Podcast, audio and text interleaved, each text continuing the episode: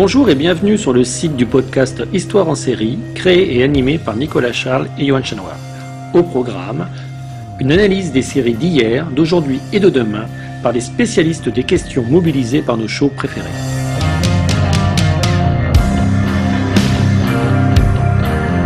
Histoire en série, c'est le podcast qui met en relation histoire, sciences humaines et séries.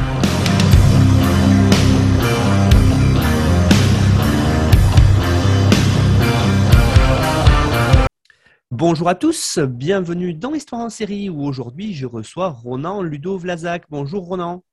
Bonjour Nicolas. Alors Ronan, je vous présente tout d'abord, vous êtes professeur de littérature états-unienne à la Sorbonne Nouvelle. Vos travaux portent sur les usages et la circulation des modèles esthétiques européens, notamment Shakespeare et l'Antiquité classique, dans l'imaginaire nord-américain. Vous vous intéressez plus particulièrement à la littérature du long dix-neuvième siècle et à la culture visuelle cinématographique et télévisuelle contemporaine. Alors vous avez euh, travaillé sur de nombreuses séries, hein, notamment Queer as Folk, que vous allez nous présenter aujourd'hui, Cold Case et Battlestar Galactica. Donc vous êtes l'auteur de trois ouvrages sur la littérature états-unienne euh, que l'on a mis euh, pour ceux qui veulent avoir les liens précis sur notre site internet histoire en série point com. Euh, c'est Essai sur Melville et l'Antiquité classique, Étranger en son lieu, paru en euh, deux mille dix-huit. Vous avez aussi publié La réinvention de Shakespeare sur la scène littéraire américaine entre mille sept cent quatre-vingt-dix-huit et mille huit cent cinquante-sept, paru en deux mille treize. Et puis le roman américain euh, qui a été fait en collaboration avec Jean-Yves Pellegrin en deux mille onze, voilà vos principaux titres. Euh, donc, comme je disais en introduction, Ronan, vous avez aussi travaillé récemment sur des séries, dont celle que vous allez nous présenter aujourd'hui, Queer as Folk. Alors, peut-être pour commencer cette émission, comme c'est de tradition d'ailleurs, Ronan, euh, est-ce que vous pourriez nous la présenter, nous dire euh, comment et où elle a été diffusée, et puis euh, nous présenter les lieux dont on parle dans la série, ainsi que les personnages? Oui, bien sûr. Euh, alors, Queer as Folk est une série canado-états-unienne qui a été diffusée de deux mille à deux mille cinq euh, sur Showtime aux États-Unis et Showcase au Canada. Et elle s'intéresse principalement à la vie de six personnages gays de Pittsburgh, donc ville industrielle du, du, du nord-est américain. Euh, le premier personnage est Brian Kinney, qui est un jeune cadre travaillant dans la publicité et un, un séducteur invétéré. Hein, il est surnommé dans la série « The Most Fabulous Fag in Pittsburgh ». Euh, Justin, son amant, qui est lycéen dans la première saison, puis étudiant en arts plastiques dans les saisons suivantes. Michael, l'ami d'enfance de Brian, qui est employé dans un grand magasin, puis qui devient propriétaire d'une boutique de comics.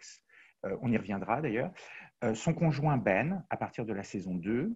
Deux autres personnages pour compléter euh, la, la, la brochette de six. Ted, un, un comptable aux, aux allures de cadre moyen et aux convictions politiques conservatrices. Et Emmett, un jeune homme flamboyant venu du sud des États-Unis.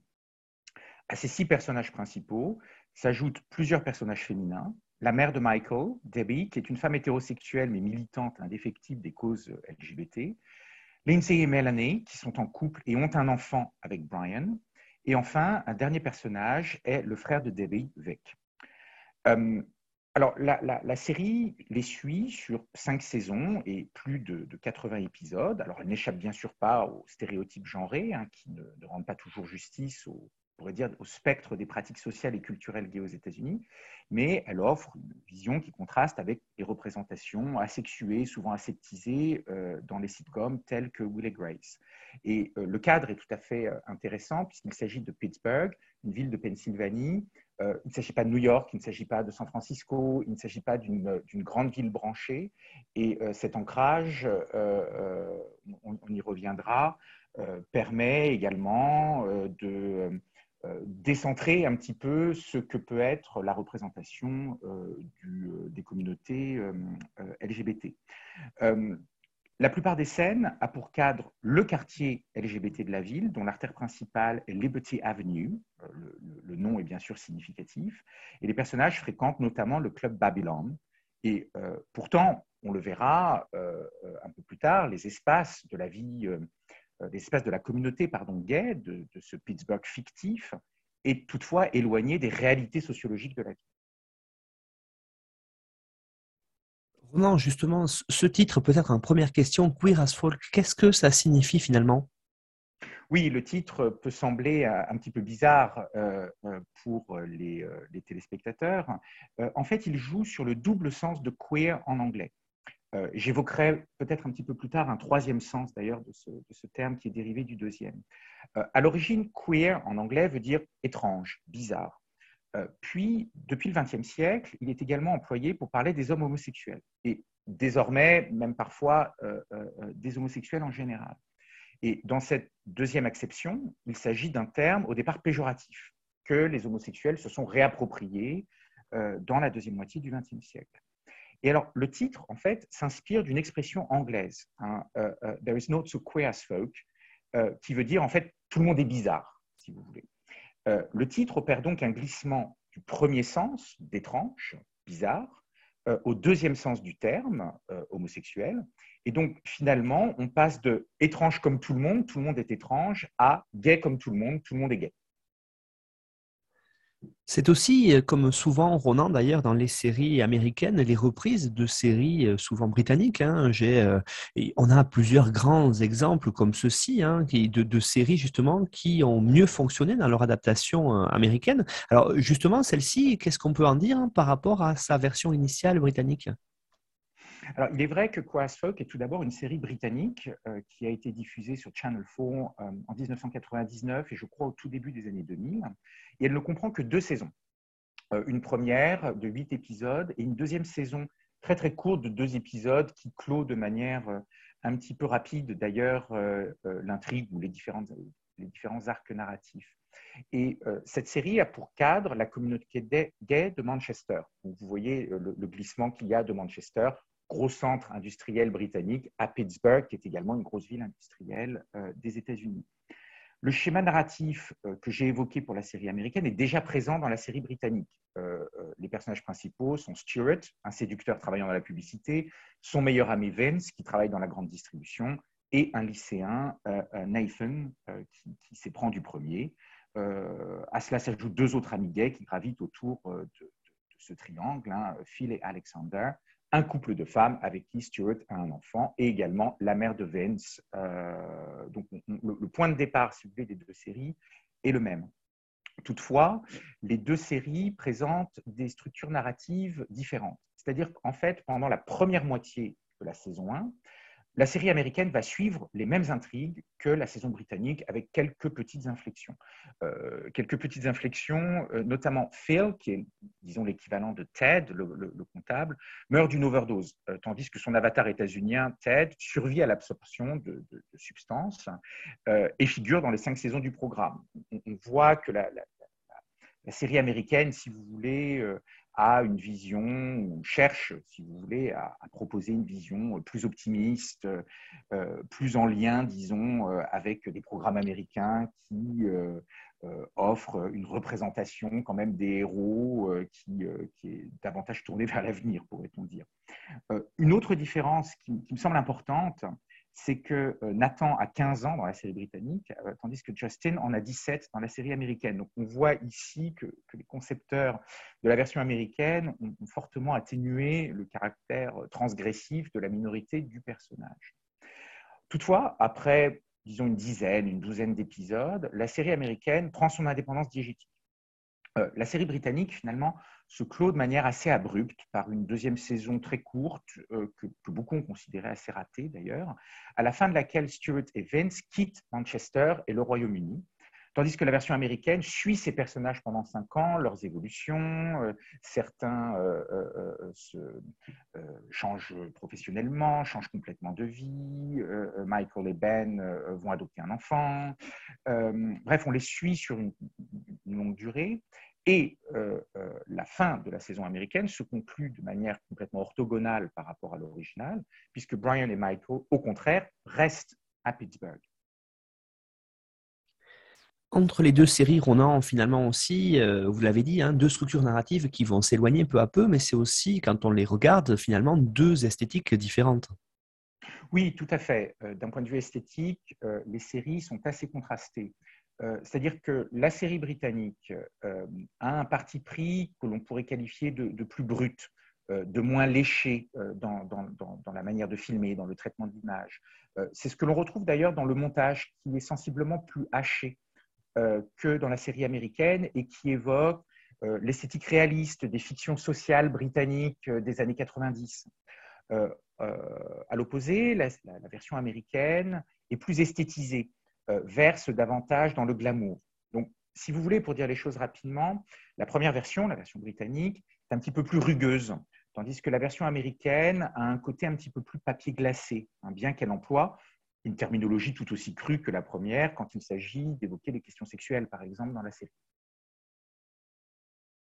Queer as Folk, c'est l'occasion aussi de, de représenter hein, l'homosexualité à l'écran et de représenter l'homosexualité autrement. Alors, j'aurais aimé, avant qu'on parle de cette façon dont la série représente ça, et, et on voit qu'il y a une évolution, d'ailleurs jusqu'à aujourd'hui, hein, je, je renvoie les auditeurs et auditrices à l'émission qu'on avait faite avec Perrine Kenneson, justement, sur It's a Sin, hein, qui, représente, qui est une série plus récente, mais qui représente les, l'homosexualité anglaise euh, dans les années quatre-vingts. Alors, justement, j'aurais aimé, en première question, peut-être que vous me disiez, Ronan, comment est-ce qu'on représente dans les séries euh, l'homosexualité peut-être jusqu'au tournant des années quatre-vingt-dix deux mille?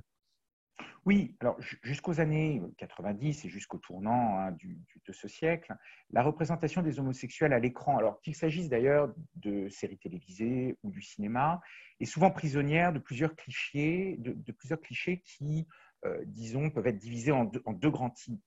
Une première serait une version comique, une version farcesque hein, de, de l'homosexualité, c'est-à-dire l'homme efféminé, euh, la folle, la tapette. Euh, je, je renvoie pour euh, les auditeurs français à des films comme La Cage aux folles, une espèce d'archétype de la représentation de l'homosexuel que l'on retrouve également euh, dans les séries télévisées et notamment dans les sitcoms. Je pense par exemple au personnage de Jack dans Will and Grace. Et l'autre version, euh, ou l'autre type, serait une version qu'on pourrait qualifier de plus tragique ou de plus mélodramatique, euh, qui peut comporter euh, plusieurs avatars, si vous voulez. Alors, euh, cela va de l'homosexuel dépravé, par exemple, on retrouve dès le cinéma hollywoodien hein, d'après-guerre, ou euh, l'homosexuel atteint du sida. Euh, c'est-à-dire, en gros, l'homosexuel qui, euh, de toute façon, à un moment, va avoir une existence tragique. Hein. Euh, cette figure peut susciter euh, la compassion. Je, je citerai là encore un, un film, mais pas une série télévisée, euh, mais par exemple le, le protagoniste de Philadelphia, hein, euh, où il peut ne susciter aucune empathie, mais le plus souvent, euh, ce personnage gay ne survit pas. Euh, en d'autres termes, dans cette version, disons, plus obscure, hein, euh, ce, ce type de représentation laisse au personnage deux issues, être, être un perdant, hein, être un perdant de la vie, si vous voulez, euh, ou être un scélérat, ou être une victime, hein, la victime ou le méchant, si vous voulez. Donc, c'est plutôt dans ce cadre extrêmement schématique euh, euh, que, euh, finalement, enfin, c'est dans, dans, dans cette mare que la, la série vient jeter un assez gros pavé euh, à la fin des années quatre-vingt-dix.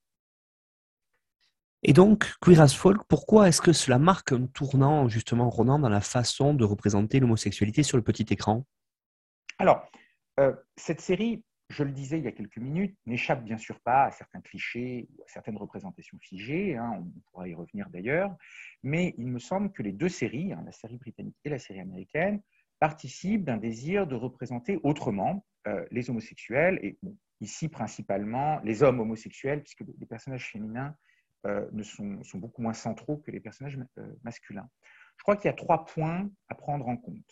Euh, un premier point, est un changement important, est que les films ou séries qui représentaient des personnages homosexuels euh, jusqu'à la fin des années quatre-vingt-dix ne cherchaient pas nécessairement à attirer un public homosexuel. Il s'agissait davantage de programmes qui font de l'homosexuel une figure d'altérité. Euh, prenons encore une fois Will and Grace, qui est à peu près contemporain de Queer as Folk. Je crois que nous avons ici un exemple tout à fait euh, révélateur à cet égard. Et les deux versions de, de, de Queer as Folk ont au contraire attiré massivement un public homosexuel, tout en attirant également un public hétérosexuel, hein, bien évidemment. Euh, et d'ailleurs, la, la, la diffusion de la série au Royaume-Uni, hein, sur une chaîne grand public, mais en deuxième partie de soirée, euh, avait fait l'objet d'un très grand battage médiatique hein, à l'époque. Un autre euh, changement majeur est que dans les séries des années mille neuf cent quatre-vingts ou mille neuf cent quatre-vingt-dix, les personnages homosexuels sont très marginaux. Ils peuvent tout au plus s'intégrer dans des intrigues secondaires. C'est-à-dire que leur existence dans l'intrigue est toujours subordonnée à un ou à des protagonistes hétérosexuels. Dans Queer as Folk, au contraire, ce sont les personnages hétérosexuels qui sont subordonnés aux aventures des personnages principaux. Donc, vous voyez que la, la, la série déplace en quelque sorte la focale. Et euh, dernier point, comme l'ont souligné certains critiques, hein, je, je pense notamment à Giovanni Porfido, euh, la série ne, pré- ne représente pas des personnages torturés par leur identité sexuelle. Je m'explique. Euh, le fait qu'ils soient gays est un donné, c'est le point de départ, si vous voulez, de la série. euh, on est à l'opposé d'un film comme Brokeback Mountain, dans lequel les deux protagonistes découvrent, refoulent, expriment un désir homosexuel qui, vont, qui constitue, si vous voulez, un obstacle à leur intégration au sein de leur environnement social. Ou, pour reprendre euh, une série presque contemporaine de Queer as Folk, Dawson's Creek, hein, qui, qui est une série qui était plutôt destinée aux adolescents, on est à milieu d'un personnage, alors je crois qu'il s'agit de Jack, j'espère ne pas me, me tromper de prénom, qui découvre avec horreur qu'il est gay et dont l'affirmation identitaire passe par toute une série d'événements aux accents fortement mélodramatiques. Euh, il s'agit d'un personnage qui clairement fait pleurer dans les chaumières. Euh, dans Queer as Folk, les personnages évoluent au contraire dans un milieu qui est essentiellement un milieu L G B T. Donc leur identité sexuelle n'est pas en soi un problème. Et euh, c'est le point de départ de l'intrigue, et les scénaristes explorent ensuite les possibilités scénaristiques qu'offrent ces personnages gays, au lieu de faire, si vous voulez, de leur identité ou de leur quête d'identité, euh, euh, l'objet du personnage. C'est-à-dire être gay n'est pas problématique en soi. Donc, pour résumer, la série non seulement donne une visibilité aux individus L G B T, mais elle infléchit les représentations des individus L G B T telles qu'elles pouvaient euh, dominer dans les programmes télévisuels, mais également dans les films de l'époque. Cette question de l'identité, c'est très intéressant, Ronan, et j'aimerais que vous la développiez parce que vous nous avez parlé au début en nous disant « Queer as Folk », c'est une série queer, et puis vous, vous nous dites maintenant, vous nous parlez de L G B T, alors peut-être euh, essayons de voir ensemble la, la différence ou, ou les, l'évolution dans la façon de, de nommer cela. Oui, effectivement, euh, on pourrait dire en quelque sorte que le, le titre de la série euh, est un tout petit peu trompeur. Je, je, je m'explique. Si l'on prend le titre de la série Homo, hein, euh, Queer as Folk serait donc une série dite queer. Euh, ce titre viendrait euh, d'ailleurs dire qu'il y a quelque chose de queer chez tout le monde, en fait. Euh, encore faut-il savoir ce que l'on entend par queer. Alors, comme je l'ai déjà dit plus tôt, le terme est employé au vingtième siècle pour désigner des personnes homosexuelles. Une fois le terme réapproprié par les homosexuels, il n'est plus nécessairement péjoratif d'ailleurs. Euh, si vous prenez l'exemple de Brokeback Mountain, par exemple, euh, à un moment, l'un des deux personnages dit qu'il n'est pas gay. Et il emploie le mot « queer ». On voit que dans cette Amérique des années cinquante, soixante, le mot « queer » est clairement péjoratif. Hein, on ne se l'approprie pas. Et les, les, les communautés L G B T se, se sont appropriées ce, ce mot, hein, comme le font d'ailleurs souvent certaines euh, minorités hein, qui vont se réapproprier euh, le terme euh, péjoratif ou les termes péjoratifs utilisés par la majorité. Et c'est là qu'il faut envisager une autre signification du mot queer, à savoir son emploi dans le champ de la recherche euh, en humanité depuis la fin des années mille neuf cent quatre-vingts. En effet, euh, à, cette, euh, à cette période, un certain nombre de théoriciens et de théoriciennes, je pense par exemple à Teresa de Loretti, ça en tête, revendiquent une approche dite queer, qui n'est pas exactement la même chose que les études L G B T ou ce qu'on appelait aussi les Gay and Lesbian Studies aux États-Unis. Euh, pour dire les choses rapidement, les études gays et lesbiennes de l'époque s'intéressent avant tout aux représentations des personnes L G B T, à leur histoire, aux enjeux sociologiques de la question, mais elle n'interroge pas véritablement la notion même d'une identité gay et lesbienne qui est plus ou moins envisagée comme un donné. Hein, c'est-à-dire que la, la séparation entre euh, euh, les, la, la, la, les ou la, je n'aime pas tellement l'expression de la communauté L G B T ou de la communauté hétérosexuelle, mais disons qu'elle elle identifie une ligne entre les homosexuels et les hétérosexuels qui est une ligne facilement euh, euh, identifiable. Au contraire, l'approche queer, euh, comme le montre euh, par exemple Samuel Chambers dans, dans un ouvrage intitulé « The Queer Politics of Television », considère que le queer vient questionner la notion même d'une identité fixe, et notamment d'une identité sexuelle fixe. Elle permet donc, l'approche queer, de sortir de paradigmes exclusivement centrés sur des, déco- des dichotomies, par exemple homosexuel, hétérosexuel, masculin, féminin, ne sont pas véritablement remises en cause dans les études gays et lesbiennes des années mille neuf cent quatre-vingts. Or, ce n'est pas le cas dans Queer as Folk, où l'identité gay et lesbienne est un point de départ et non un objet de questionnement. Euh, et d'ailleurs, la, la série insiste euh, de manière euh, presque systématique euh, sur la ligne de partage très très nette entre euh, ce qu'on pourrait appeler, disons, le monde hétérosexuel ou le monde hétéronormé et le monde, les mondes euh, homosexuels. Le personnage de, de Brian Kinney est tout à fait révélateur euh, à cet égard. Et c'est d'ailleurs peut-être pour cela que la série peut sembler un peu datée pour une population plus jeune, euh, disons née dans les années mille neuf cent quatre-vingt-dix ou euh, euh, au tournant du siècle, pour qui les notions de non-binarité, de fluidité genrée, c'est-à-dire euh, ne pas s'identifier hein, selon le diptyque masculin-féminin, est beaucoup plus familière. Il n'y a rien de tout cela hein, dans Queer as Folk. Euh, il faut bien sûr resituer la série dans son contexte. Euh, la, la, la série, quand elle, quand elle est diffusée pour la première fois, euh, était un énorme pavé jeté dans la mare, si vous voulez. Euh, euh, toutefois, euh, en deux mille vingt, deux mille vingt et un, deux mille vingt-deux, tout ceci peut nous sembler un petit peu daté. Et quoi qu'il en soit, il est vrai qu'il est difficile d'envisager Queer as Folk comme une série queer, hein, malgré son titre. Euh, elle me semble davantage être une, une série L G B T, hein, une série gay, euh, même si, bien évidemment, euh, c'est ça qui est important, elle vient ébranler les certitudes d'une culture hétérosexuelle et hétéronormée dominante. C'est très intéressant ce que vous venez d'évoquer avec nous, Ronan, parce que à travers Queer as Folk, finalement, on voit bien qu'il y a une, une diversité hein, dans le monde L G B T. Et ça, on, la série le montre, mais vous venez de le dire fort à propos, justement. Elle le montre, mais il y a quand même quelques angles morts là-dessus sur l'identité des, des, des personnages principaux. Oui, euh, un certain nombre de personnages, alors euh, Ted, le comptable, euh, Lindsay et Melanie, euh, et parfois Michael, expriment un désir d'être pleinement intégrés dans la société états-unienne. Euh, ils rejettent, si vous voulez, euh, la plupart du temps, l'idée d'une communauté L G B T séparée du monde hétérosexuel. Au contraire, euh, Brian ou Justin incarnent une vision qui résiste à une telle forme d'assimilation. Et euh, en quelque sorte, euh, on pourrait dire qu'ils refusent de s'acculturer hein, à la culture hétérosexuelle. Donc, Queer as Folk pose ainsi la question suivante. Les individus L G B T doivent-ils euh, être normalisés? Une homosexualité dite mainstream ou respectable hein, est-elle souhaitable? La série ne tranche pas, et c'est peut-être l'une de ses forces. Hein. Elle fait de la vie des personnages L G B T un champ des possibles. Elle n'impose pas un schéma d'intégration sociale ou de marginalité sociale. Et en cela, euh, il est vrai que euh, la série propose des trajectoires variées, des représentations variées de personnages homosexuels. Cet aspect est toutefois à nuancer. En effet, si les personnages vivent leur identité selon des modalités différentes, deux angles morts de la série sont à noter.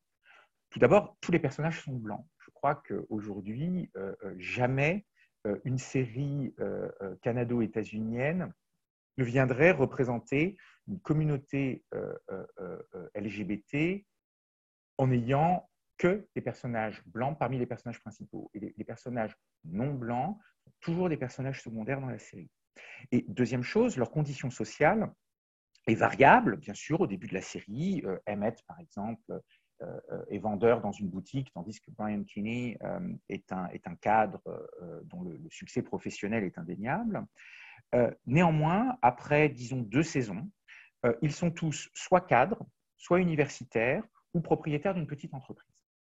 Euh, si Pittsburgh euh, est une ville connue pour son économie fondée hein, sur l'industrie, euh, cette dimension d'une ville industrielle et parfois post-industrielle est fortement occultée dans la série, puisque quand on arrive à la saison cinq, euh, euh, tous les personnages pratiquement euh, appartiennent euh, à la classe moyenne ou à la classe moyenne supérieure. Il y a donc une assez forte homogénéité derrière cette apparente diversité des trajectoires des personnages L G B T de la série. Ronan Ludot-Vlasak, cette, euh, ce que vous venez d'évoquer avec nous, euh, justement, hein, ce, ce, ce monde gay de Queer as Folk, finalement, est-ce que, vous, comme vous venez de commencer à l'évoquer, est-ce, est-ce que ça, c'est très représentatif ou finalement c'est un monde à part par rapport à la société de l'époque qu'il est censé représenter?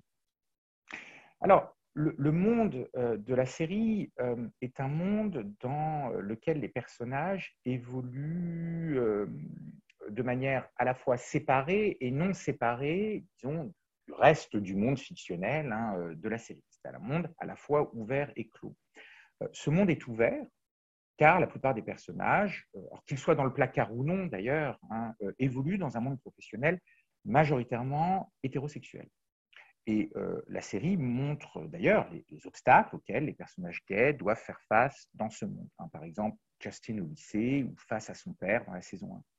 Toutefois, Liberty Avenue, cœur du quartier gay où les personnages se retrouvent, dans des bars, dans des commerces, dans des dîners, dans des clubs. Et d'ailleurs, le quartier dans lequel certains d'entre eux vivent est une zone de relative sûreté où le placard n'est plus de mise. Donc, il s'agit à la fois d'un monde clairement à part, euh, alors dans l'économie, pourrait-on dire, de la série, hein, euh, Liberty Avenue et, les, et les, tout le quartier autour étant un monde un petit peu euh, qui, qui, qui vit dans son coin et qui, qui est une...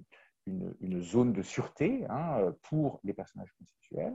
Et euh, bien évidemment, si on renvoie ça, disons, aux représentations par rapport à la, à la sociologie, il s'agit également d'un monde à part, car la, la, la vie euh, L G B T à Pittsburgh n'a jamais ressemblé à cela euh, et ne ressemblera jamais à cela. Il doit y avoir quinze clubs gays. Euh, dans certaines scènes, on voit qu'il y a peut-être cinq cents figurants euh, ou trois cents figurants qui, qui, qui, qui dansent, euh, euh, une communauté gay euh, euh, extrêmement euh, fournie et diverse que jamais vous ne pouvez retrouver dans une ville comme Pittsburgh, qui est, euh, somme toute, une ville euh, euh, qui n'est, qui n'est pas si grande que cela. Donc, euh, pour revenir au cadre diégétique, par contre, hein, de, de, de, de la série, dans la série, euh, euh, les, les scénaristes ont ménagé des espaces Hein, professionnels, de sociabilité, où les normes hétérosexuelles ne prévalent pas. Et c'est aussi en cela que, que Queer as Folk euh, ouvre des espaces qu'on pourrait dire d'empowerment. Hein, en français, le, le, la traduction est empouvoirment, qui est un terme assez laid, mais qui donne des espaces où les gens peuvent faire des choses, où ils gagnent en agentivité, où ils gagnent en, en pouvoir d'agir. Par rapport à ce que vous avez évoqué avec nous jusqu'à présent, finalement, vous avez, on vous l'avait dit tout à l'heure aussi, c'est une série qui va modifier la façon de, de représenter l'homosexualité à l'écran. Alors finalement, est-ce qu'on peut dire que Queer as Folk, c'est une série euh, politique ? Oui, je crois que c'est, c'est une, une série qui soulève énormément de, de problématiques politiques et, et elle, elle le devient de plus en plus à mesure que l'on avance dans les saisons.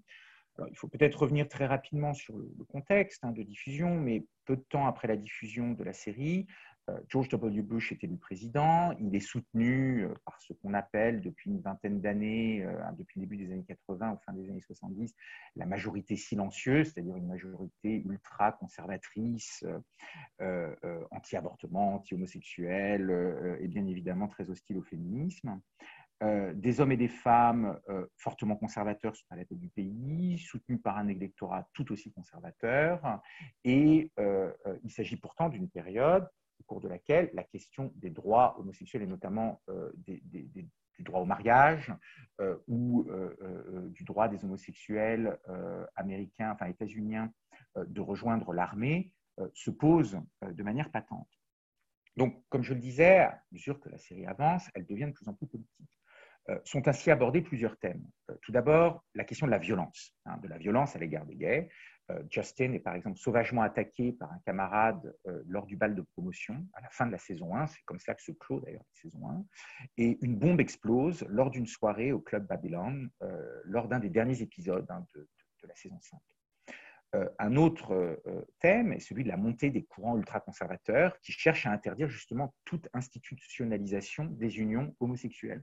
Donc on voit comment la série va s'emparer hein, d'un certain nombre euh, de questions euh, euh, relatives, euh, euh, si vous voulez, au militantisme euh, L G B T de l'époque. On se pose également, et, et, et c'est lié, la question des familles homoparentales, puisque euh, la, la, la série propose... Euh, des modèles familiaux, si vous voulez, qui ne soient pas exclusivement hétéronormés. Et un dernier point qui est important, me semble-t-il, et que je vais peut-être un petit peu plus développer, euh, est celui du sida. Euh, la série britannique avait été critiquée par les mouvements associatifs L G B T car elle passait la question sous silence, pratiquement sous silence, alors que l'épidémie avait euh, véritablement décimé euh, les communautés gays depuis une quinzaine d'années euh, dans euh, ce qu'on pourrait quand même appeler l'indifférence euh, des autorités, qu'il s'agisse des, des, des gouvernements européens ou euh, de, des exécutifs euh, nord-américains. Et ce n'est pas le cas de la série américaine. Donc, l'oncle de Michael, Vic, est atteint du sida. Il meurt d'ailleurs au cours de la, la saison quatre. Et un épisode est, est entièrement centré autour d'un foyer qui accueille les malades du sida en fin de vie. Euh, on peut d'ailleurs comparer rapidement le personnage de Vic à d'autres représentations cinématographiques, Par exemple, une fois encore, le personnage campé par Tom Hanks dans Philadelphia. Euh, si ce dernier est clairement une figure mélodramatique, euh, d'ailleurs son goût pour l'opéra italien est, en est un signe, me semble-t-il, la figure de Vic n'a pas pour vocation à faire pleurer dans les chaumières. Elle montre comment un homme qui doit avoir une cinquantaine d'années, cinquante à cinquante-cinq ans, et atteint du sida, peut envisager de vivre malgré l'homophobie des politiciens, euh, malgré l'absence d'une politique volontariste euh, pour aider euh, les, les, les personnes atteintes du sida, et euh, malgré également l'homophobie, bien sûr, d'une majorité des lecteurs. Euh, Vic est quelqu'un qui survit. Il a d'ailleurs été au, au, au bord de la mort. Il est parti euh, en Italie faire un ultime voyage, pensant mourir quelques semaines plus tard, et il a finalement survécu. Donc une figure... Euh, euh, euh, une, une figure de survie, hein, une figure de combat. Euh, alors que dans Philadelphia, euh, on nous représente la, la, la victoire progressive de la maladie hein, sur, je crois qu'il s'appelle Andrew Beckett, et alors que l'agonie hein, était tirée au maximum avec la visite de tous les proches à l'hôpital, hein, et, euh, véritablement dans un, dans un schéma narratif et dans des représentations typiques du mélodrame, euh, euh, la mort de Vic est tout aussi soudaine qu'inattendue, et d'ailleurs elle n'est pas représentée. n'est pas représenté. Michael, un jour, vient rendre visite à son oncle et le trouve mort. Il est mort dans son, dans, dans, dans son fauteuil.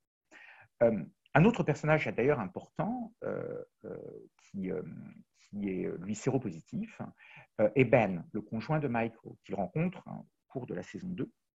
Et ce personnage séropositif est un universitaire de profession qui échappe à toute forme de misérabilisme. Et euh, je, je, je crois que c'est assez important dans cette série, euh, euh, ce, ce traitement du sida qui, non seulement euh, insiste sur les conditions de vie euh, des personnes séropositives ou des personnes euh, atteintes de, de, de la maladie, mais également euh, qui refuse euh, de les représenter uniquement sous une forme misérabiliste, Euh, qui, euh, vous voyez, serait un peu l'héritage, euh, un, du mélodrame et deux, euh, du, roman sens- du, du, du roman social euh, misérabiliste du dix-neuvième siècle.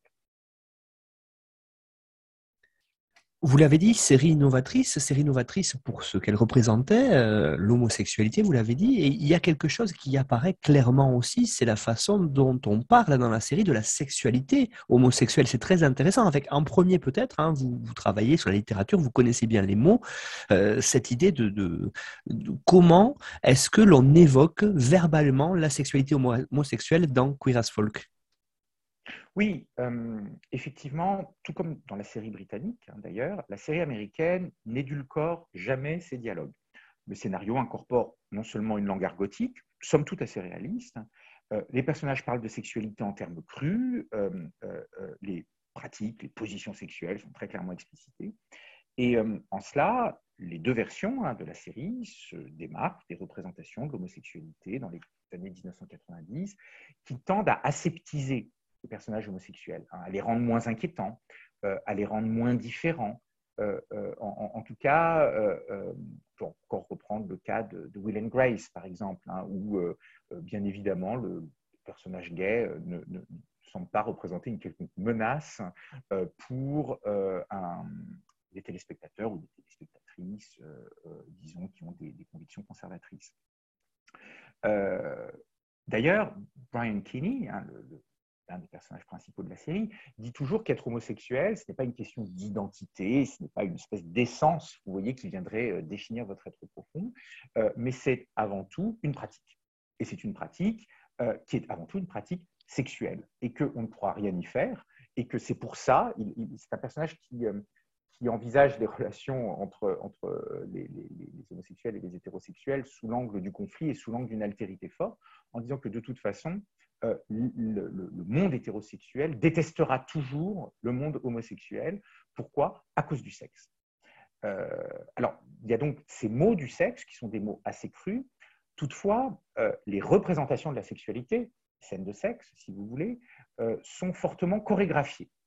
Euh, les représentations euh, des, de la sexualité sont extrêmement esthétisées, excusez-moi, même lorsqu'il s'agit de scènes qui vont avoir pour cadre une backroom ou les toilettes d'une entreprise. Euh, l'élément euh, le plus marquant, alors c'est, d'ailleurs cela participe hein, de la, euh, disons, de la dimension transgressive hein, de, la, de la série. Euh, les personnages vont avoir des rapports sexuels dans des endroits où ils ne sont pas supposés avoir des rapports sexuels. Euh, je je m'explique. Euh, bien évidemment, il y a de nombreuses scènes de sexe qui ont lieu dans des appartements, euh, dans des clubs, euh, dans des clubs gays, mais régulièrement, c'est l'une des dimensions transgressives de Brian Kinney. Brian Kinney va avoir des rapports sexuels euh, avec d'ailleurs des hommes qui ne sont pas forcément identifiés comme euh, homosexuels, dans des lieux, pourrait-on dire, hein, euh, euh, fortement hétérosexuels, par exemple les entreprises euh, où la, la majorité euh, du, du personnel est hétérosexuel. Mais j'ai l'impression que l'élément le plus marquant dans la représentation des scènes de sexe est la, la dimension chorégraphiée de ces, de, de ces moments. Euh, qu'il s'agisse des mouvements des personnages, la manière dont ils enlèvent leurs vêtements, dont ils se déplacent, tout semble parfaitement synchronisé, à l'exception de quelques rares scènes dont la finalité est en fait comique. Donc, on voit bien évidemment pourquoi une chorégraphie qui ne fonctionne pas euh, euh, va avoir un sens. Mais dans la plupart des scènes de sexe, euh, le tout se joue presque toujours d'ailleurs sur une musique qui donne son rythme à l'acte sexuel. Ces chorégraphies soulèvent également la question de la nudité. Euh, tous les personnages de, de la série jouent des scènes de nu hein, dans chaque saison. Toutefois, la nudité frontale est, est rare, notamment chez les personnages principaux. Elle ne concerne jamais euh, les quatre personnages principaux, c'est-à-dire Brian, Justin, Michael et Ben. Et le jeu chorégraphique des scènes de sexe est également un moyen de cacher cette nudité frontale en jouant sur les plans, en jouant sur les objets, en jouant sur la manière dont une main va pouvoir passer euh, devant les, les, les, les parties génitales pile au moment où la caméra euh, va, euh, par exemple, euh, filmer euh, un individu qui est nu. Si on vous suit, Ronan Ludot-Vlasak, l'analyse de la sexualité dans Queer as Folk, on est face à une sexualité libérée vraiment ? Je crois que la question n'est pas aussi simple qu'elle nous paraît. En effet, d'une part, il est vrai que la série donne à voir des hommes et parfois des femmes, mais comme je vous l'ai dit, les, les, les personnages lesbiens ne sont, sont, sont, sont pas les personnages principaux, mais on voit des, des, des individus homosexuels euh, qui peuvent vivre leur vie sexuelle comme bon leur semble, selon leurs désirs. Certains sont monogames, d'autres non. Certains sont adeptes de pratiques transgressives, d'autres non. Et les conduites sexuelles ne font jamais l'objet de jugements moraux, de jugements de valeur. Donc, en cela, on pourrait dire que la sexualité est libérée dans Queer as Folk. Toutefois, les scènes de sexe et les représentations de la sexualité n'échappent pas à certaines normes ou à certains clichés. Par exemple, la ligne de partage entre actif et passif. En outre, l'intense vie sexuelle de la majorité des personnages, leur capacité, si vous voulez, à susciter ou à éprouver du désir presque en toutes circonstances, n'échappe pas à un paradigme de la performance qui imprègne des constructions de la masculinité dans les sociétés occidentales, mais également euh, l'identité individuelle dans un environnement capitaliste. Hein, vous voyez, ce sont des, des personnages à la sexualité toujours fortement efficace. Hein, à part, euh, à part Brian Kinney qui, qui euh, développe un cancer dans la saison quatre et qui justement devient impuissant. On pourrait donc dire que la série oscille entre deux pôles.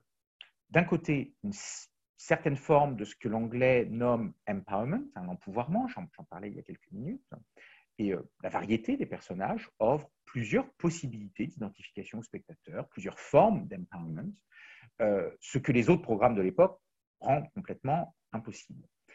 Et d'un autre côté, un schéma que l'on pourrait qualifier d'injonctif ou de prescriptif, qui demeure très normé et qui envisage la vie des homosexuels sous l'angle d'une communauté fortement homogène. Et donc, du coup, cette série, finalement, dans, vous l'avez présentée, hein, la période où elle est sortie, l'Amérique de Bush, elle a suscité de nombreuses questions et surtout de nombreux débats, euh, finalement, entre les, les spectateurs. Oui. Alors, la, la série a suscité un, un véritable enthousiasme chez de nombreux spectateurs, car elle brise, chez certaines spectatrices, car elle brise certains codes, hein, comme je l'ai mentionné. Toutefois, euh, alors, des, des, des voix se sont élevées contre la série. Alors, deux types de réactions. Il y a un certain nombre, euh, la presse conservatrice, les médias conservateurs, euh, ont, ont considéré que la, la série britannique, comme la série américaine, euh, représentait des choses qui n'avaient pas à être représentées, hein, à un monde de dépravés. Et il y a également eu euh, un certain nombre de voix qui se sont élevées dans, euh, parmi hein, euh, euh, les communautés L G B T euh, pour évoquer les biais de la série. On a reproché à la série de ne pas être représentative des communautés L G B T en s'intéressant presque exclusivement à des personnages dont la sociabilité est centrée sur un quartier gay, sur ses clubs, euh, et euh, bien évidemment aussi, hein, je, je le disais tout à l'heure, sur des personnages qui sont tous blancs, qui euh, appartiennent peu ou prou euh, euh, euh, au, au même groupe social. Vu sous cet angle, la série relayerait, si vous voulez, des clichés tout autant qu'elle s'en démarque. Et elle offrirait une représentation des homosexuels trop homogène et assez peu fidèle aux réalités sociologiques. Je pense toutefois que deux éléments sont à prendre en compte. Tout d'abord, bien que la série est pour cas de Pittsburgh, la vie, je le disais tout à l'heure, hein, des homosexuels telle qu'elle est représentée, il est vrai, n'a pas grand-chose à voir avec celle que peuvent vivre la quasi-totalité des homosexuels d'une ville de province. Mais finalement, n'est-ce pas le cas de toute série télévisée? Peut-on considérer que The Good Wife est une représentation réaliste de la vie des avocats états-uniens? Ou que Grey's Anatomy est une représentation fidèle du monde médical? Je crois que non. Donc, euh, euh, il me semble que poser la question en ces termes euh, relèverait d'une espèce de, de, de, de dissociation de ce, quoi, de ce que doit être une série L G B T et de ce qu'est une série télévisée en général. En revanche, j'ai le sentiment que cette mise en récit, que cette mise en image, s'attaque à de vraies questions. Vous voyez, si, si cette représentation euh, du monde L G B T est bien sûr déformée, euh, elle s'attaque à, de, à, à des questions qui sont réelles, soulève de vrais enjeux. Comment résister aux attaques homophobes, qu'elles soient institutionnelles, physiques ou verbales? Peut-on sortir du placard dans un monde occidental hétéronormé? Comment évoquer ou représenter une sexualité non hétéronormée sans la marginaliser? Comment vivre avec le sida sans être cantonné au statut de victime? Euh, comment euh, euh, avoir une famille lorsque l'on n'est pas, lorsque l'on n'est pas hétérosexuel? Donc, cette représentation déformée soulève des questions qui, elles, sont euh, euh, terriblement vraies et, et, et qui, euh, qui s'inscrivent pleinement, si vous voulez, dans des enjeux sociaux, je dirais davantage plus que sociétaux, qui est un terme que, que je trouve souvent très réducteur, des véritables enjeux sociaux contemporains. Venons-en maintenant, Ronan Ludot-Vlasak, si vous le voulez bien, à la dernière partie de cet entretien, une, peut-être une partie où on pourrait essayer de voir quels sont les liens entre la série et, et la littérature, hein, qui est votre spécialité. Alors euh, finalement, qu'est-ce qu'on peut dire de Queer as Folk? Qu'est-ce que c'est par rapport à ce que vous avez dit sur la société de l'époque? Un conte de fées, un monde idéal de ce qu'est l'homosexualité au début des années deux mille? Il est vrai que euh, quand on... On pense à Queer as Folk, on pense davantage aux représentations de l'homosexualité, de la sexualité, on pense plus backroom, club euh, et, et lutte militante que littérature canonique. Et un aspect de la série qui m'a frappé, et c'est d'ailleurs pour cela que je, je m'y suis intéressé dans mes, dans mes travaux universitaires, est qu'elle engage un dialogue très nourri avec la littérature. Alors, vous posiez la question du conte de fées. Euh, il est vrai que le conte de fées est un, est un genre littéraire Euh, qui euh, euh, donne sa structure à un certain nombre d'épisodes, à un certain nombre de scènes de la série. Et euh, je, je peux, si vous voulez, revenir rapidement sur l'un d'entre eux. Au cours d'un des, des épisodes de la saison deux, Emmett, qui est devenu la, la star d'un site pornographique créé par Ted, reçoit un courrier d'un admirateur secret, ainsi qu'un un très beau bracelet euh, de, de, de chez un joaillier manifestement connu à Pittsburgh. Et Ted ordonne à son ami de, de jeter, euh, de jeter le, le, les deux objets, mais Emmett se prend à transformer la situation en une histoire à l'eau de rose, dont l'intertextualité diffuse, l'intertextualité multiple en fait, renvoie aussi bien à Cendrillon, à ses réécritures contemporaines, mais aussi à des films tels que Pretty Woman. On le retrouve donc, Emmett, le jour suivant, en train de contempler la vitrine de la bijouterie où le cadeau a été acheté, et bien que celle-ci, hein, la, la, la, la, le plan hein, de la vitrine soit saturé de motifs phalliques, et qu'Emmett euh, est tout sauf l'air d'une jeune fille de conte de fées hein, dans, dans ce plan, il s'imagine être sur le point de vivre une idylle avec Prince Charming. Il est d'ailleurs rejoint par Deb, qui le voit dans la rue, qui lui rappelle que tous ses rêves n'existent que dans les films. Or, le rêve semble soudain devenir réalité lorsqu'un majordome sort d'une limousine et informe Emmett que son employeur, qui souhaite garder l'anonymat, l'invite à le rejoindre dans sa demeure. Donc, on est en plein conte de fées apparemment. Le rêve est pourtant de courte durée, puisque le prince charmant est George Sheko, un millionnaire retraité, doit avoir à peu près soixante-dix ans, propriétaire d'une entreprise fabriquant des cornichons, qui souhaite offrir à Emmett trois mille dollars en échange de ses faveurs sexuelles. Donc, cette relecture asexuée de Cendrillon comme de Pretty Woman, par le personnage au début de l'épisode, hein, qui est pourtant peu enclin à l'abstinence, se solde finalement par une résurgence on ne peut plus prosaïque et on ne peut moins romantique de la sexualité.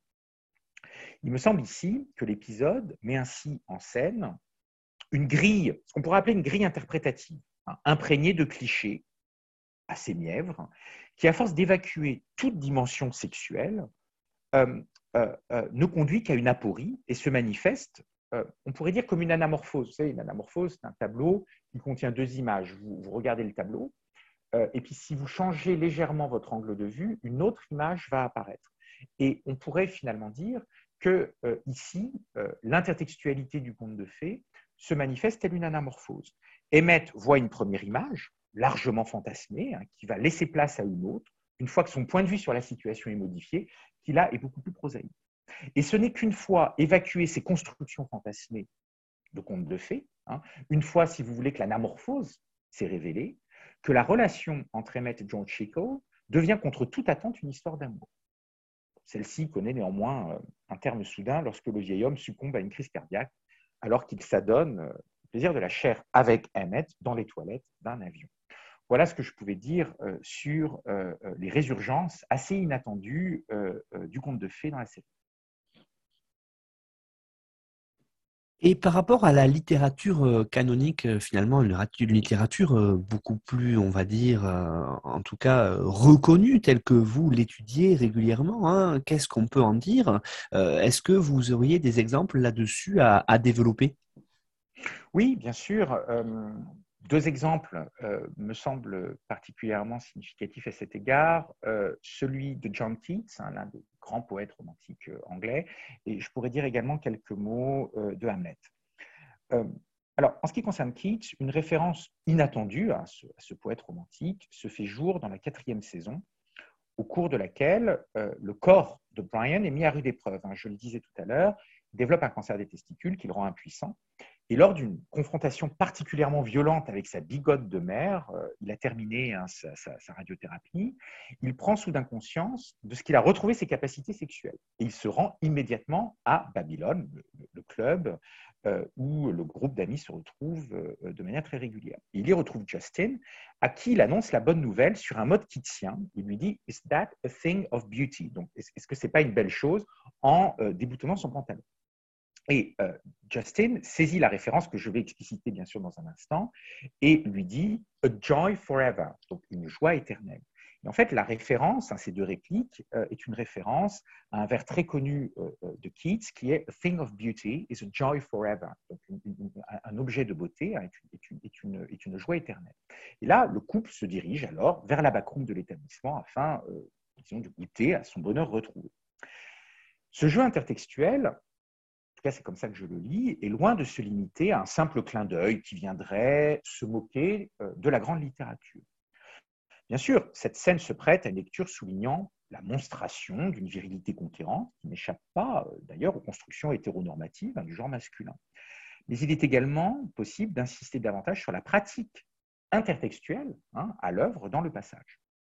D'une part, il constitue une expérience de la beauté, « thing of beauty », qui n'est plus une sublimation des sensations corporelles, quelque chose d'un peu éthéré, mais le plaisir corporel lui-même.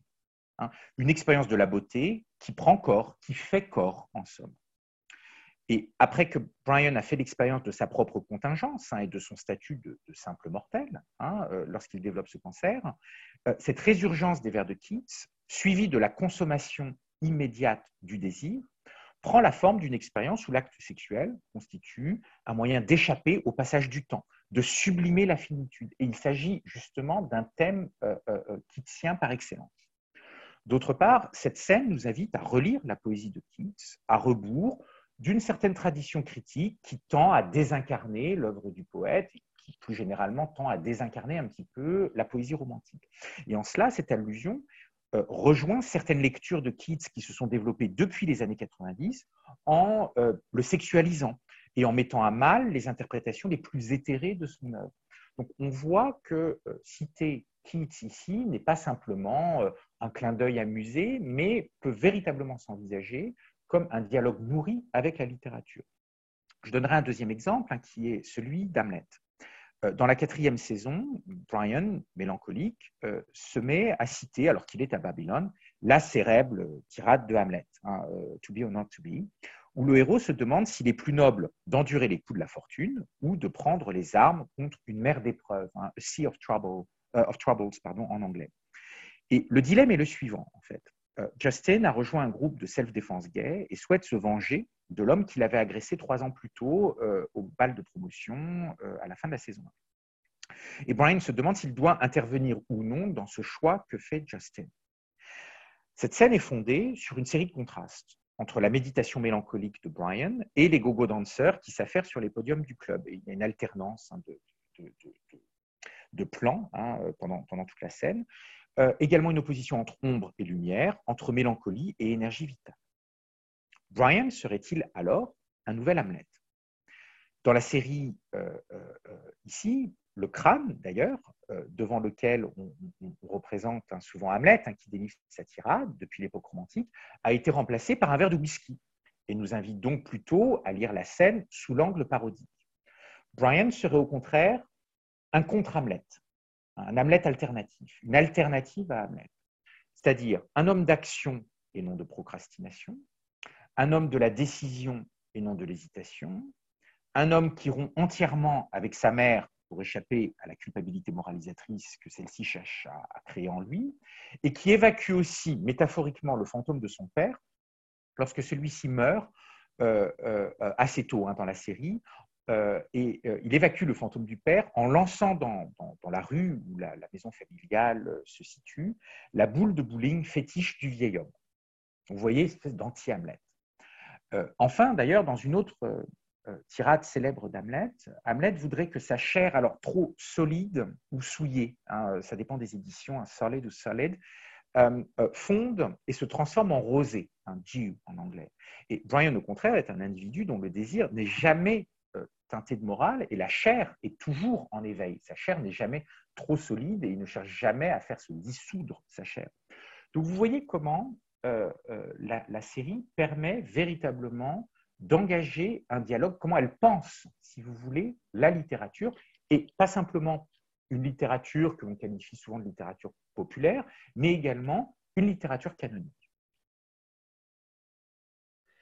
Et du coup, euh, par rapport à Queer as Folk, finalement, et la littérature, qu'est-ce qu'on peut en dire véritablement là-dessus, Ronan Ludot-Vlasak? Est-ce qu'on euh, peut y apprendre des choses par rapport à ce que vous avez dit, hein, tout ce qu'on peut y voir de littéraire dans la série?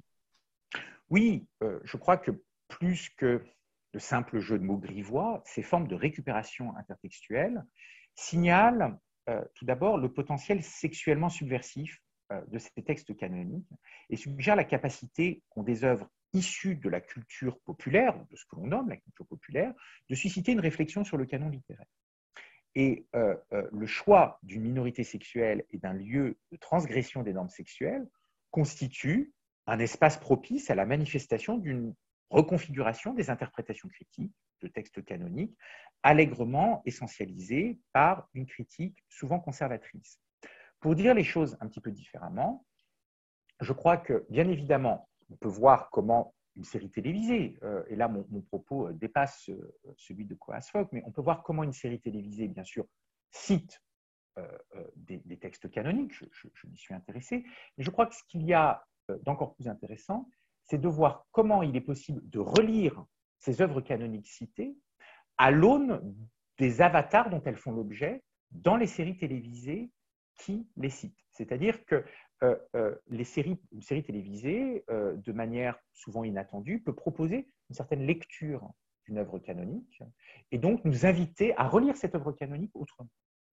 Euh, ces usages de la littérature viennent ainsi transgresser le monde des, ce qu'on appelle le monde des belles-lettres. Ils permettent d'emporter la littérature canonique hors de ses sentiers battus. C'est, c'est, c'est le canon hors les murs, en quelque sorte. Il s'agit en outre de ce qu'on pourra nommer une pratique profanatoire, une profanation.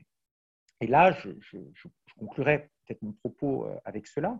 Le philosophe Giorgio Agamben a écrit un essai sur la profanation, essai dans lequel il explique que ce qui est consacré hein, et ce qui est retiré de l'usage commun des êtres humains, lorsque l'on consacre un objet, on le retire et on le place dans un espace dit du sacré. Hein, et il part, euh, au début de son essai, euh, de considérations euh, sur la culture euh, romaine euh, à, à l'époque antique. Et l'acte opposé, hein, l'acte contraire, est la profanation. On va profaner ce qui est consacré lorsque l'on restitue un objet consacré à l'usage commun des êtres humains.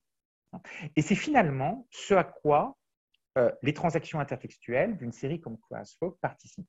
Je pense qu'il y a ici profanation, non pas parce qu'il euh, euh, y a outrage, si vous voulez, mais parce que, précisément, euh, euh, un objet qui a tendance à être sacralisé, l'exemple, vous voyez, de, de Shakespeare est tout à fait significatif à cet égard, est restitué à un usage commun. Euh, il y a véritablement une restitution à l'usage commun des êtres humains, et donc une profanation de la littérature canonique. En conclusion, Ronan Ludot-Vlasak sur Queer as Folk, qu'est-ce que les auditeurs et auditrices qui ont écouté cette émission, finalement, doivent retenir de principal autour de cette série ? Eh bien, euh, tout d'abord, euh, qu'il s'agit d'un moment dans l'histoire des séries télévisées, et notamment un, un moment dans l'histoire Dans, dans, dans l'histoire de la représentation euh, des personnages homosexuels euh, dans les séries télévisées. C'est-à-dire qu'il s'agit d'une série qui, à la fois, euh, fait bouger les lignes très, très fortement, même si aujourd'hui, elle peut nous sembler un petit peu datée. Et il est vrai que si l'on prend euh, une série comme Looking, qui, qui, qui, était, euh, qui a été diffusée il y a peut-être trois ans ou quatre ans, peut-être un petit peu plus, euh, euh, on voit effectivement l'écart hein, qui, qui, qui, euh, qui sépare les représentations dans ces deux séries. Mais je crois qu'il faut penser Queer as Folk, voilà, dans ce moment, qui est le, le tout début des années deux mille, dans le, le moment euh, dans lequel elle est diffusée. Je pense également euh, donc, que, que Queer as Folk est une série qui, malgré un certain nombre d'angles morts, un certain nombre de biais, euh, dû aussi au contexte de, de, de diffusion, est une série euh, qui donne, qui offre des possibilités, des représentations possibles de personnages L G B T. Euh, et donc, elle, elle, elle, elle ouvre un champ des possibles, même si ce champ des possibles reste un champ des possibles limité. Et enfin, euh, j'aurais tendance à dire qu'elle permet également de repenser cette ligne de partage euh, qui est souvent euh, prise pour argent comptant, hein, et le, le monde universitaire n'y échappe pas, entre la culture populaire et ce que l'on nomme aussi la culture savante. Je, je, je, je n'aime pas tellement d'ailleurs cette, cette expression. Et euh, en voyant euh, la manière dont la série va pouvoir mobiliser euh, euh, des textes canoniques, euh, c'est ce dont nous parlions hein, il y a quelques minutes, je crois qu'il s'agit également d'une série qui permet de repenser ce qu'est ou ce que n'est pas, justement, la culture populaire, ou de, de, de repenser les différences entre la culture populaire et la culture savante euh, sous un angle non plus d'une altérité forte, mais au contraire euh, d'une perméabilité euh, euh, qui euh, permet justement à l'une et à l'autre de se nourrir. Merci beaucoup Ronan Ludot-Vlasak pour cette analyse de Queer as Folk. Alors pour celles et ceux qui voudraient aller plus loin, comme tous les intervenants et intervenantes, vous avez fourni une bibliographie indicative que l'on retrouve sur la page de l'émission, sur notre site internet histoire en série point com. Vous retrouvez aussi le résumé de l'émission et les liens pour aller l'écouter vers euh, les plateformes de podcast, Spotify ou YouTube, sur notre partenaire non fiction point f r, et puis retrouver notre actualité sur les réseaux sociaux, Twitter et le groupe Facebook d'Histoire en série. Vraiment, merci beaucoup Ronan pour cette analyse de, de cette série, vous l'avez dit, hein, cette série qui marque un tournant véritablement euh, dans l'histoire des séries, surtout aux États-Unis, et euh, peut-être à bientôt pour l'étude d'une nouvelle série. C'est moi qui vous remercie Nicolas, et euh, au plaisir de vous retrouver.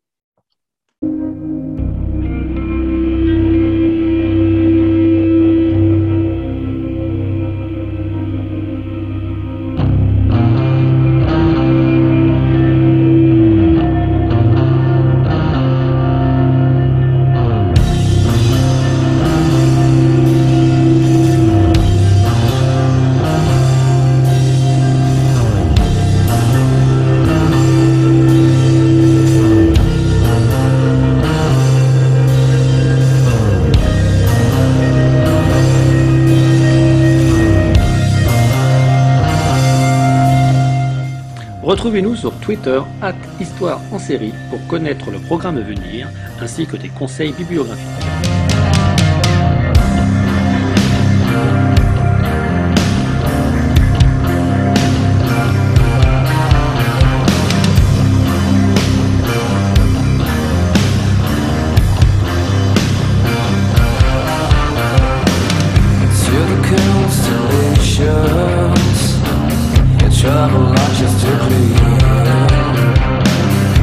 Such a beautiful blonde that buckled like your body strand to be endless. Endless, endless again.